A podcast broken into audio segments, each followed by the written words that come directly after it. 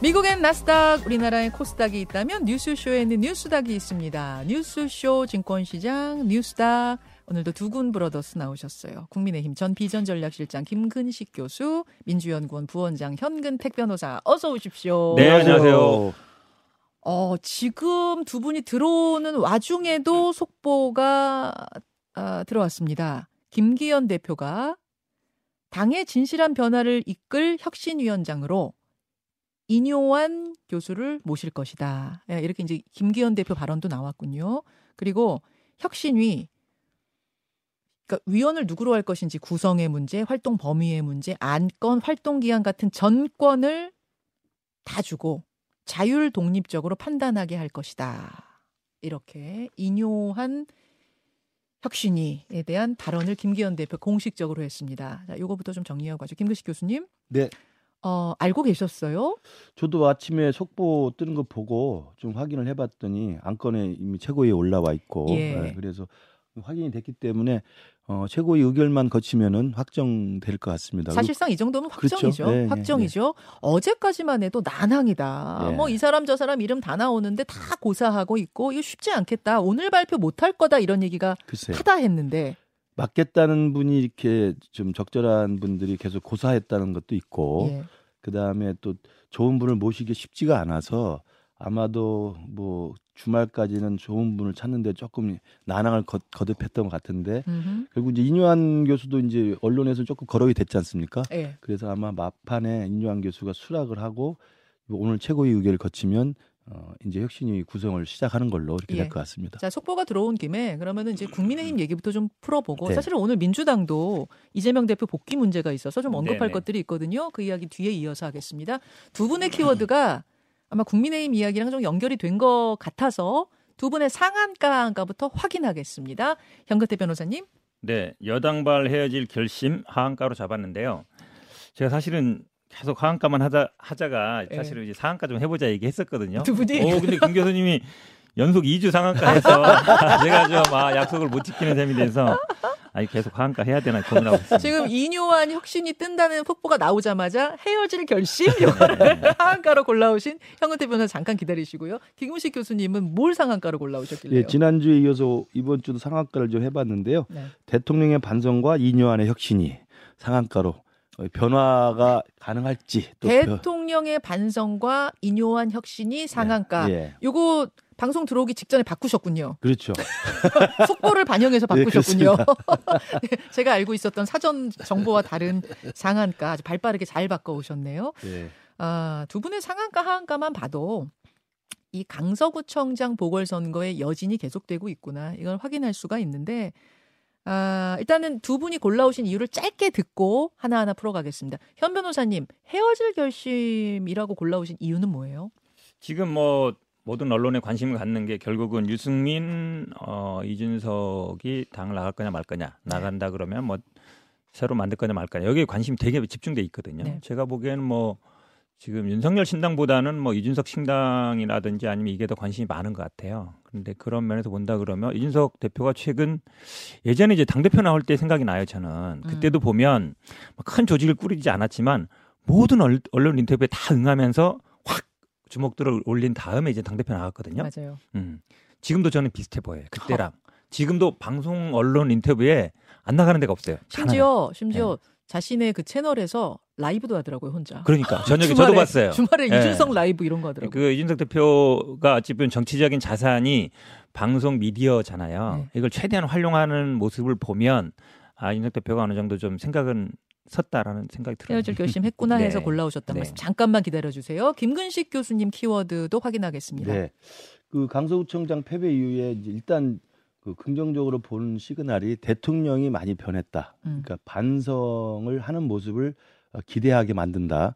최근에 이제 여러 가지 그 메시지나 또 이번에 의전 비서관 사표 신속 수리라든지 이런 네. 것들 보면서 아 대통령이 이제 변하고 있구나 생각이 있는데 거기에 오늘 이제 플러스 인요한 혁신이가 뜨게 되면 네. 혁신이 활동을 제대로만 한다면 그래서 대통령이 바뀔 준비가 돼 있다면 당이 이제는 그 바꿀 수 있도록 음. 서포트해주고 당의 역할을 제대로 해내는 게 마지막 남은 과제라고 생각합니다. 아 그런 의미에서 대통령의 반성과 인요한 혁신이 상한가다. 예, 기대할 만하다. 상한가로 기대할 만하다. 예. 뜨는 주다. 그거는 굉장히 많은 바램을 넣어서 바람이 섞인 네. 상한가인데 왜 이뇨한 박사냐? 이분은 이제 호칭이 되게 많아요. 예. 일단은 연세대 세브란스 병원 국제진료센터 센터장이고 네. 동시에 연대의대 교수고 또 박사님이라서 이제 박사라고 네. 부르기도 하고 왜 이분이에요? 왜 이분이 최종 낙점된 거예요? 그러니까 뭐 많은 분들을 뭐 서, 저기 요청을 했겠습니다만 이년 박사가 최근에 보면 지난주에 어디 일간지에 한 면을 인터뷰한 게 있었어요. 음. 그러니까 그게 이제 한국 정치 특히 여당의 또 변화를 주문하는 그런 어, 의도하에서 작성된 인터뷰인데 네. 이뇨한 박사가 상당히 정치에 관심도 있고 음. 그리고 우리 집권 여당인 국민의힘에 대해서 상당히 쓴소리를 좀 하고 있고 대통령에 대한 애정도 있고 윤석열 정부의 성공에 대한 기대도 있고 이런 네. 게 있어서 아마 지금 갖고 있는 정치적 스탠스로 봐서는 혁신위원장 입장에 좀 맞는 것 같고요. 음. 문제는 이제 그 지난번 우리가 민주당의 김은경 혁신이 봤습니다만 음. 혁신위원장이 결국 리더십 어떻게 발휘하고 그다음 실제로 이렇게 선거 패배라고 하는 위기 상황에서 사실 구원투수로 온 게 혁신위원장 아닙니까? 예. 구원투수 역할을 할 만한 정치적 역량과 판단과 정무 감각과 그런 어떤 리더십이 있는지는 이제 확인을 해봐야 되지만 음. 이제 그게 이제 마지막 남은 과제라고 볼 수가 있겠습니다. 그래서 음. 의사하셨던 분이기 때문에 네. 그리고 대북 지원 활동 많이 했고 네. 좀뭐 TV에서도 굉장히 익숙한 분이잖아요. 네. 이런 분이긴 하지만 이 복잡다단한 우리 국민의힘 당 내부를 잘 추스리면서 그렇죠. 김기현 대표의 관계를 설정하면서 정말 위기에 적합한 구원 투수로서의 정치 역할을 할 수 있는지 음. 그건 좀 지켜봐야 될 것 같습니다. 외부에서 온 인사가 갖는 한계 같은 게 있거든요. 정치를 그렇죠. 잘 모르고 그래서 실패하는 경우가 허다했는데 맞습니다. 과연 이번에 이뇨한 박사는 그걸 해낼 것이냐 못 해낼 네. 것이냐 이게 굉장히 중요한 키포인트라고 지적해 주셨어요. 현 변호사님의 평 듣겠습니다. 뭐 저도 의문이 있다고 봅니다. 왜냐하면 이제 국민의힘 계열 정당이 보면 예전에 이자스민도 2012년에 공천을 했었거든요. 네. 물론 이분은 뭐 국적 자체가 한국인이고 네. 4대째 한국에서 활동해 보니까 의미는 있다고 보는데 어, 그런 면에서 보면 약간 열려 있다고 보여요. 민주당에 비해서. 그런데 아. 과연 이분이 이제 정치를 얼마나 좀 알겠느냐 이런 문제도 있지만 예. 근본적인 문제는 이런 거죠. 그러니까 김기현 대표 체제로 계속 가느냐 마느냐가 굉장히 이제 큰 관심인데 네. 결국은 아무리 혁신이 정권을 준다 해도 김기현 대표보다 권한을 더 줄 수는 없잖아요. 그렇죠. 자, 기 권한보다 더 클 수는 없거든요. 그러니까 지도부의 승인을 그렇죠. 최고위 승인을 받아야 되는 거죠. 이러나 저러나. 그렇죠. 받아야 되는데 네. 결국은 김기현 대표 체제로 갈 수 있느냐 없느냐가 최대의 관심이고 네. 거기에 핵심적인 거는 용상 대통령과의 관계잖아요. 음. 공천 문제에 있어서 이 문제를 그러면 인요한 혁신위가 과연 풀 수 있느냐? 음. 그건 김기현 대표도 못 푸는 문제예요. 어. 현직 당 대표가 못 푸는 문제를 혁신위원장이 풀 수 있겠느냐 이런 문제가 생기는 거고 그럼 뭐 이게 당청과의 관계라든지 아니면 당 대표의 권한이라든지 아니면 공천 룰 이런 게 굉장히 이제 주요 관심이잖아요. 음. 네. 근데 그거는 제가 보기에 못 건들 가능성이 되게 많아요. 아, 그러면 예전에 물론 이제 이게 똑같은 비판입니다. 그러니까 김 교수님이 맨날 민주당 혁신이 얘기하던 네. 때랑 똑같은 얘기인데 그렇죠. 네. 최재형 혁신이 때 좋은 얘기 많이 나왔어요. 다 네. 만들었는데 그때도 그냥 위험해 됐었거든요. 그렇죠. 근데 지금은 그때보다 더 시간도 짧고 어. 권한도 없어요. 그러니까 제가 보기에 그냥 아. 특별히 그냥 뭐 할 일 없. 근데 이분이 또 여지 보면 약간 인재 영입이라든지 정치에 관심이 있는 분이에요. 이뇨한 박사는 그렇죠. 있어요. 그러니까 예. 제가 보기에는 오히려 본인의 정치적인 건 할 수 있을지 모르겠지만 당의 입장에서는 제가 보기에 큰 도움은 안 될 것 같다. 이렇게 보여요. 질문하면은 이 속마음이 나오거든요. 자, 이뇨한 혁신위원장 부럽습니까? 안 부럽습니까? 어려운 질문인데 별로 부러울 건 없어요. 아, 별로 예. 부러울 건 없다. 아. 왜냐하면 외국 그러니까 약간 색다른 경우 아까 이자스민 얘기한 것처럼 민주당에서 오히려 조금 더 열려 있어야 되는데 그런 면에서는 열려 있긴 하는 것 같은데 그렇다고 해서 이분이 뭐 어떤 정치적인 거를 좀 해낼 수 있겠느냐 그 음. 부분은 좀 회의적이에요. 저도 그래서 이게 이제 혁신위원장으로서 활동을 하면서 지금 국민들이 바라는 거 그다음에 우리 당에 필요한 건 뭐냐면 선거 패배 이후에 아 정말 국민들이 체감할 만한 변화를 느끼게 해주면 되는 거거든요. 음. 아 정말 국민의힘이 완전히 뼈를 깎는 이 변화를 하는구나라는 걸 보여줘야 되는데 그런 변화를 혁신위원장으로서 주도할 수 있느냐 없느냐가 이제 관건일 거예요. 말하자면 김기현 대표를 설득해내고 지도부 설득해내고 나아가 윤석열 대통령 용산까지 설득해낼 수 그렇죠. 있느냐 없느냐가 핵심이라고 두 분이 다 그렇죠. 말씀하시는 거예요. 네. 두 그렇죠. 분이 다. 특히 이제 내부적으로는 대통령하고도 호흡을 맞춰 설득해야 되고 당 대표하고도 잘 호흡을 맞춰야 되지만 네. 중요한 건 국민 눈높이죠. 국민들이 봤을 때 예. 아 이뇨한 혁신위가 제대로 할 일을 하는구나, 예. 제대로 변화하려고 하는구나, 예. 몸부림치는구나 예. 이런 걸 보여주면 그나마 성공인데 정말 어려운 거예요. 아래 어렵죠. 그러니까 이게 어. 뭐, 뭐 상하 좌우 뭐. 모든 쪽과 다 그러니까 그것들을 감당할 소통. 만한 정치적 능력과 정무 감각과 메시지가 되는지 만약 그게 아니라면 제가 볼 때 김은경 혁신이 망했던 건 뭐냐면 당 기조국에서 써주는 거 갖고 하는 거거든요. 음. 만약 이년 위원장도 정치를 모른다고 그래서 아젠다 세팅이나 아니면 위원 구성이나 아니면 메시지 발신할 때 네. 당 기조국에서 써주는 거 갖고 하면 무슨 의미가 있겠습니까? 자, 혁신의 혁신 위의 성패가 너무도 중요한 이유는 지금 뭐 현 변호사님도 잠깐 언급하셨습니다만 김기현 체제의 존폐, 즉 유지냐 종료냐를 결정하는 분수령이 저는 이 혁신위 성패인 것 같아요. 지금 혁신위는 뭐 김기현 혁신이죠. 김기현 혁신입니다. 혁신이랑 비대위랑은 완전 다른 거잖아요. 다른 거죠. 어떤 네. 분들은 뭐 그게 그거 아니야. 뭐 정권 가짐 그게 아니에요. 아니죠. 비대위는 지도부를 대체하는 거고요. 네, 그렇죠. 혁신위는 지도부 아래에 있는 거예요. 그래서 혁신위가 망하면 김기현 지도부도 망한다. 맞습니까? 그렇죠. 이게 사실은 그러니까 기- 혁신이가 성공하면 김기현 체제는 총선까지 가는 거고요. 가는 거고. 혁신이가 실패하면 사실은 다시 한번 이 존폐 기로에서 모이는 거죠. 맞아요. 음. 그두 가지 경우입니다. 네. 만약 혁신위가 성공하면 혁신위가 혁신에 성공하면 김기현 체제로 총선까지 쭉 가는 거고. 거니까 네. 별로 우리가 할 나눌 이야기가 많지 않고요. 만약 만약 혁신위가 실패하면 어떻게 되느냐? 최근에 민주당 혁신위가 실패했던 경우처럼 이번에도 만약 실패한다면 아주 예측이 복잡해집니다. 당은 비대위로 가나? 아니면 김한길 주도 신당으로 가나? 뭐 어떻게 되는가? 일단 현 변호사님 예측부터 보겠습니다.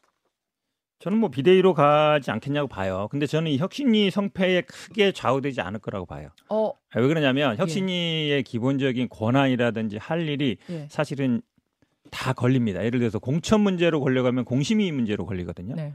그 다음에 예를 들어서 공, 공천위 룰 문제로 가면 또 뭐 당대표 권한인데 이 문제로 걸려요. 음. 결국은 지금의 혁신위가 얘기할 수 있는 거는 어떤 문화적인 거라든지 아니면 지역적인 문제밖에 못 할 거예요. 예를 들어 공천 문제를 건드리기 시작한다. 아니면 뭐 삼선 초과 금지 문제 금지를 한다 한다 그러면 이게 굉장히 어려워집니다. 당내에서. 그리고 음. 굉장히 이게 빠르게 총선 국면으로 넘어가요. 음. 그러면은 어 우리가 선대위 공심위 해야 되는데 공심위에서 할 일이 뭐야? 공심위원장이 공천하는 건데 혁신위에서 다 해버려? 이럴 거거든요. 음. 그러니까 지금 혁신위가 애매한 게 이 선거 국면이 아닐 때는 네. 뭐든지 할 수 있어요. 전당대회 룰도 만들 수 있고 공천 룰도 만들 수 있고 네. 할수 있는데 지금은 이제 정기국회 끝나면 바로 선거 국면이에요. 그러니까 음. 혁신위 활동 기간도 짧고 네. 할 일도 많지 않고 권한도 애매해요. 그러다 보니까 제가 보기에는 뭐 혁신위 성패와는 크게 관계 없을 것 아, 같아요. 그러니까 성공이냐 실패냐 뭐 얘기할 건덕지도 별로 없이 그냥 흐지부지 될 거다 이렇게 아예 실패할 거예요? 걸로 예측을 하는 거죠. 지금.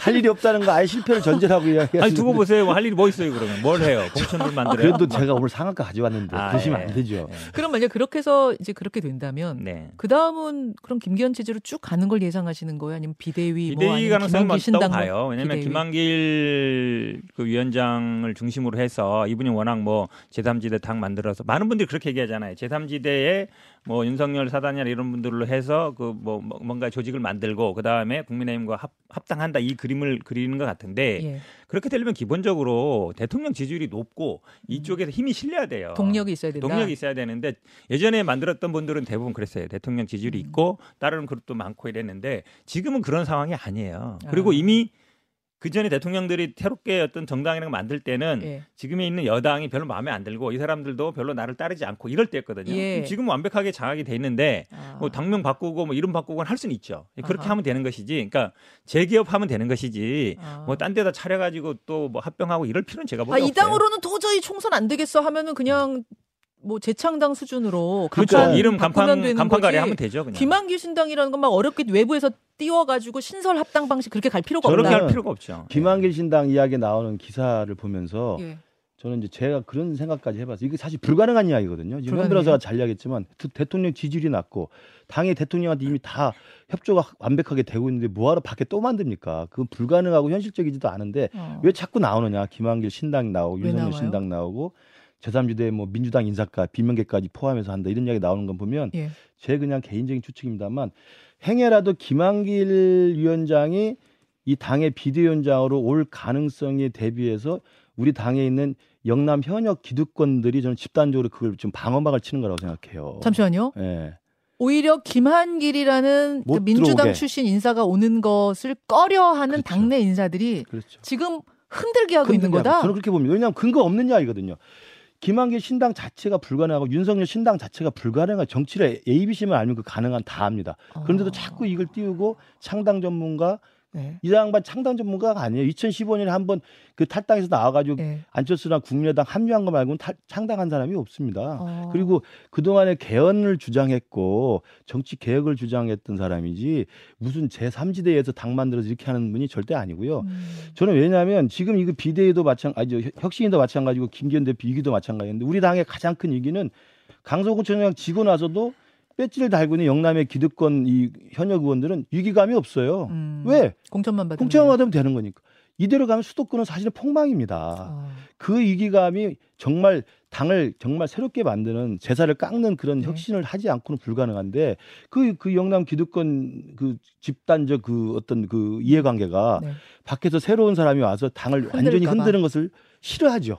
그걸 그러니까 흔들까봐 지금의 이 공고함을 흔드는 걸 막기 위해서 지금 김한길 신당론을 띄워서 흔들고 있다. 김한길을 흔들고 있다. 그래서 박대출 그 사무총장이 또 나왔던 게 저는 그런 말도 안 되는 집단적인 이해관계라고 생각합니다. 그러면 김한길 비대위는 가능합니까? 그건 대통령이나 김기현 대표 분 두 분이 결정할 문제죠. 자, 신당론은 불가능하다 두 분다 네. 말씀하셨고 ABC만 알아도 신당론 불가능하다는 아, 그럼요. 걸알수 있을 것이다 하셨는데 김한길 비대위 가능성은 그거는 그럼- 제가 말씀드릴게요. 예, 음. 가능합니다. 음. 왜 그러냐면 지난주 우리가 가장 큰 이슈가 어쨌든 통합이 행사를 하면서 장차관 여당 대표들 다 왔었잖아요. 음. 거기서 대통령이 엄청 김한길 대- 위원장을 띄워줬어요. 자, 그거 영상 준비돼 네. 있죠. 보고 갈게요. 우리 이 자리에 참석하신 에, 장관님들께서는 에, 꼭그 지난번에 국무회의 때 나눠드린 에, 그 일기 정책 자료집을 정말 한번 꼼꼼하게 읽어봐 주시길 바라겠습니다. 그러면 정말 많은 도움이 되고 또 통합에 많은 힘이 에, 될 거라고 생각합니다. 예. 이거 이 부분이 지금 그 부분이 맞아요? 맞습니다. 제일 열심히 뛰는 네, 네. 사람이 김한길 위원장. 사실은 저 모습이 굉장히 중요한 게 뭐냐면 좌, 그러니까 여당 대표를 안 치고 그다음에 그 장관들도 다 왔었거든요. 네. 근데 그 자리에서 굉장히 칭찬을 했어요. 네. 근데 더 우리 많은 분들이 궁금해하는 게 그 다음 날 당 사역 모이고 따로 모임을 했습니다. 음. 이거는 딱 누가 보더라도 전날 김기현 대표가 굉장히 물 먹은 거예요. 음. 그러니까 그 다음 날 아유 어떻게든 우리 아니 그당 대표인데 어떻게 그 통합위원장하고 같은 급으로 아니면 오히려 더 띄워졌잖아요. 음. 이거는 뭐냐면 김한길 대표한테 힘이 실리는 거예요. 저도 뭐 제3지대라든지 이거는 사- 가능성이 없는데 김한길 비대위원장 카드는 살아있는 카드다. 그래서 아. 말씀처럼 혁신이든 아니면 김기현 대표가 제대로 만약에 뭐 지지를 못 끌어올리거나 이러면 김한길 비대위로 갈 가능성이 높다라고 봐요. 그거에 대한 근데 예. 이 견제. 여당 내 아, 당연히 있죠. 왜냐하면 왔을 있다. 때 음. 물론 뭐 얘기 많이 나오잖아요. 뭐 무슨 예를 들어서 뭐 여당 저 야당 인사다 아니면 뭐, 뭐 창당 전문가다 그러는데 그런 걸 떠나서 일단 대통령의 의중이 실리면 김기현 대표 될 때 보세요. 다 정리하고 딱 하니까 되잖아요. 음. 그때도 사실은 김기현 대표가 뭐 4% 5%밖에 안 됐어요. 음, 음. 근데 마찬가지예요. 김한길 그래서 제가 보기에 통합위원장한테 힘이 실리고 비대위원장 가능성은 살아있는 카드라고 봅니다. 아, 그두분 다 예측이 지금 비슷하신데 그러면 어, 어제죠. 어제 아마 채널A 단독 보도였던 것 같은데 김한길 국민통합위원장이 주변에다가 민주당 비명계도 함께하는 그런 신당의 모습을 이야기한 적이 있다. 그런 그것- 구상을 하고 있다. 이건 어떻게? 그것도 제가 볼 때 언론 플레이라고 봐요. 어, 김한길 위원장 그렇게 지금 생각할 겨를도 없고 그렇게 할 수가 없죠. 음, 민주당에 있다가 국민의당으로 정치 개혁을 위해서 왔다가 오랫동안 정치 활동을 중단했다가 작년에 처음으로 이제 다시 재개하면서 윤석열 후보를 돕고 네. 지금 이 당에 와 있는 거 아닙니까? 그런 상황인데 무슨 민주당 비명계까지 감안하면서 무슨 그런 이야기. 그게 이제 윤석열 신당 내지는 김한길 신당의 음. 가능성을 계속 에드벌론 띄우는 쪽에서 음. 생각하는 그림이죠. 아. 저는 그렇지 않다고 보고요. 관건은 아까 말씀하신 것처럼 이 혁신이가 잘 돼서 김기현 대표가 정말 다시 국민 지지를 회복해서 내년 총선까지 가는 게 가장 바람직하고 음. 그렇지 못한다고 한다면 혁신이도 자초하고 김기현 대표도 음. 지지를 못 끌어온다고 한다면 네. 이게 좌초될 수밖에 없는 상황. 왜냐하면 수도권 선거를 못 치러요. 네네. 그러면 그 다음에는 그 다음 수순으로 갈 수밖에 없죠. 음. 이제 그때는 어떤 일이 생길지는 이제 열린 가능성으로 놔야 된다는 알겠습니다. 거죠. 음. 자, 요런 얘기가 한 덩어리로 지금 한 트랙으로 진행이 되고 있는가 하면 다른 트랙에서는 이른바 이준석, 유승민 신당. 그러니까 따로따로인지 두 분이 같이인지는 모르겠는데 하여튼 묶어서 이야기하죠. 유승민, 이준석 신당. 요, 요 분들은 어떻게 움직일 거냐. 일단 두 사람의 발언은 12월까지는 내가 기다리겠다. 당 안에서 기다리는데 변화를 촉구해 보는데 당이 변하지 않으면 만족할 만큼 혁신하지 않으면 뭐든 열려 있다. 거기에는 신당 창당도 포함된다라고 이야기를 했어요. 자, 현 변호사님 어떻게 될까요? 저는 이 언론이나 많은 방송에서 유승민, 이준석을 같이 얘기하는 거는 동의 못 하겠어요. 아. 네. 그러니까 이준석은 살아있는 카드가 맞아요. 예. 계속 방송 활동도 하고 주변에 세력이 있습니다. 아까 따르는 같은 정치하는 젊은 청년들도 있고. 예. 유승민 전, 대, 전 의원 같은 경우에는 세력이라든지 제가 보기에 보이지 않아요. 이미 뭐 유승민 계라는 분들은 다 윤석열 대통령이라든지 친윤 쪽으로 다 넘어간 것 같고. 어. 그러면 사실은 이준석 대표 같은 경우 는 계속 지금 뭐 어쨌든 그 전에는 윤핵관 공격하다가 지금은 윤석열 대통령 직접 공격하고 있거든요. 예. 이, 근데 유승민 전 의원 같은 경우에는 뭐 계속 이제 윤석열 대통령을 물고 늘어지긴 했는데 파괴력이나 아니면은 정치적인 지형으로 봤을 때 좀 다르다 결이. 저는 이준석은 어, 분명히 여당 입장에서는 큰 아킬레스건이 될 거예요. 근데 음. 유승민 전 의원은 그렇지 않을 것 같은데 그게 왜 그러냐면 어 지금 여당 내에서도 보면 이준석 전 대표는 공천 줘야 된다는 얘기가 나오잖아요. 네. 그만큼 어. 이제 나갔을 때 타격이 있다는 얘기예요. 어. 유승민 전 의원은 뭐 공천 안 줘도 된다. 이 얘기는 뭐 나갈거나 말거나 큰 힘이 없다는 거예요. 제가 보기엔 그래요. 그래서 어. 이준석 대표는 어떻게 해든지 간에 에, 끌어안으려고 노력할 것 같은데 어. 사실은 예를 들어 이준석 대표가 예를 들어서 비대위원장으로 온다든지 예, 예. 막 해가지고 막 연예관들 다 쳐내고 막 어? 이런다 그러면 민주당 입장에 굉장히 큰 어려움이 될 텐데 네. 그럴 가능성은 제가 보기엔 제로라고 보이고 이준석 신당과 유- 유승민 신당은 다- 일단 따로 가는 거라고 일단 보시는 거고 저는 따로 간다고 봐요. 파괴력은 이준석 신당이 될 것이다. 유승민 신당은 저는 가능성도 별로 없다고 봐요. 두 분이 같이 무- 할 수도 있잖아요. 같이 의기투합. 어, 생각보다 별로 두 분이 그렇게 가깝게 지내는 건 아닌 것 같아요. 이 얘기들을 많이 하시던데. 저도 일단 원칙적으로는 유승민 의원이든 이준석 대표든 내년 총선에 우리가 승리하려면 지게 짝대기라도 힘을 합쳐야 되듯이 다 끌고 가는 게 맞습니다. 음. 근데 이제 끌고 간다고 우리가 원칙을 정했을 때 이 두 분들이 과연 흔쾌히 들어와서 돕겠느냐 이런 이제 의구심이 있는 거고요. 왜냐하면 지난 강서구청장 선거 때 유승민 의원은 말할 것도 없고 이준석 대표 당 밖에서 저렇게 쓴소리합니다만 강서구청장 선거에 와서 한 번도 도움을 준 적이 없어요. 음. 전직 당 대표인데. 그러니까 애정 없는 쓴소리, 애정 없는 비판으로 당원들은 생각하는 겁니다. 그래서 우리는 안고 가고 싶고 안고 가는 게 맞지만 왜냐하면 수도권에서 특히 이준석 대표 같은 경우 탈당하거나 나가서 무소속 나가면요 저희처럼 박빙 승부를 하는 데서는 네. 굉장히 힘들어요. 청년들 2, 3%만 움직여도 저희들은 또 위험하거든요. 어허. 그런 면에서 폭발력이 있는 거지 네. 신당 자체가 폭발력이 있는 건 아니에요. 신당 자체가 30석, 40석 여긴 그건 절대 않는다. 아니고 우리를 죽이게 하는 폭발력이 있는 거죠. 파괴력이, 파괴력이. 있는 거죠. 예, 음. 그런 거기 때문에 음. 저는 그 끌고 가야 된다는 생각입니다만 그 두 분들이 끌고 가는 걸 마땅치 않고 오히려 나를 쫓아내 줘라 쫓겨나는 어떤 모양새를 원한다고 한다면 예. 이건 방법이 없는 거잖아요. 아, 저는 아, 그래서 왜냐하면 애정이 있는 쓴소리를 해야 되는데 예. 저는 이준석 대표가 노원에서 열심히 돌아다니거나 예. 강서구치장 선거에 와서 좀 진심을 보이거나 예. 이랬으면 좋았을 텐데 그러지 않고 밖에서 이렇게 험담만 늘어놓으니까 음. 그 험담 중에도 물론 우리가 귀담아 들을 내용이 있습니다. 음. 그러나 그 험담이 험담으로만 들리지 우리가 아 정말 우리를 사랑하는 마음이구나 이렇게 들리지는 않는다는 거죠. 이준석 전 대표 얘기하니까 또 같이 떠오르는 인물이 한동훈 장관이에요. 한동훈 장관. 주말 사이에는 또 한동훈 장관의 종로 출마설이 한바탕 뜨거웠습니다. 왜 나왔냐면 종로의 공천을 여권 핵심부가 논의하기 시작했다 이런 보도가 나오면서부터였거든요. 현 변호사님, 네. 지금 거기 종로면은 뭐 이광재 사무총장, 네. 임종석 전 대통령 비서실장 이런 분들이 야권에선 준비하고 있다는 얘기가 들리는데 그렇게 붙는 거예요? 그 모르죠. 근데 저희 궁금하면 오히려 어, 최재형 의원님 어떻게 되지? 아, 지금 현, 현역은 지금 최재형 그래도 의원이시고. 이분 저 대선도 나왔었고 혁신위원장도 했고 이랬는데 예. 그냥 가차 없이 날려버리는 거예요. 아주 이제 그렇게 생각을 하시는 것 같은데 물론 뭐 이분이 어떤 정치적 역할을 할지 모르겠지만 어. 한동훈 장관이 종로 나오고 싶은 생각은 있을지 모르죠. 아니면 뭐 지금 국민의힘에도 워낙 지금 선거 분위기를 띄워야 되는데 띄울 사람이 없으니까. 근데 저는 오히려 한동훈 장관이 좀 급하다 이런 생각이 들어요. 왜냐면 민주당이 탄핵 카드를 만지고 있잖아요.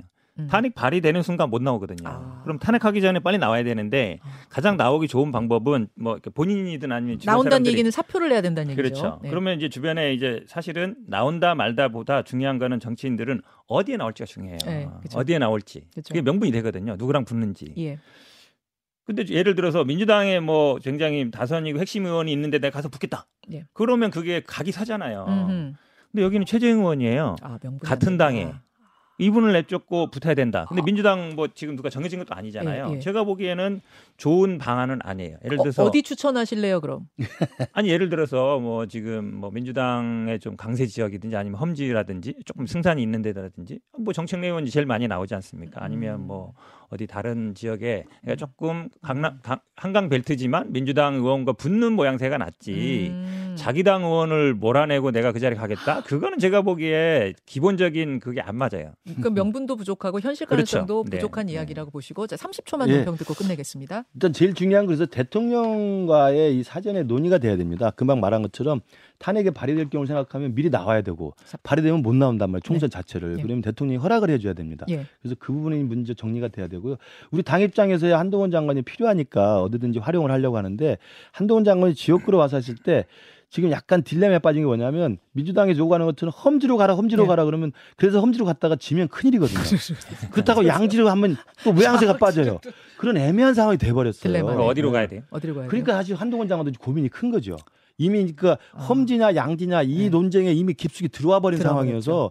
굉장히 선택이 헷- 헷갈리게 돼 있어요. 하. 그래서 아마 나중에 대통령과의 관계 정리가 된 다음에 총선 전략을 크게 그릴 때큰 음. 그림 속에서 아마 배치가 돼야 될 걸로 봐요. 여기까지 두 분의 뉴스닥 고맙습니다. 감사합니다. 감사합니다. 감사합니다. 김현정의 뉴스쇼는 시청자 여러분의 참여를 기다립니다. 구독과 좋아요, 댓글 잊지 않으셨죠? 알림 설정을 해두시면 평일 아침 7시 20분 실시간 라이브도 참여하실 수 있습니다.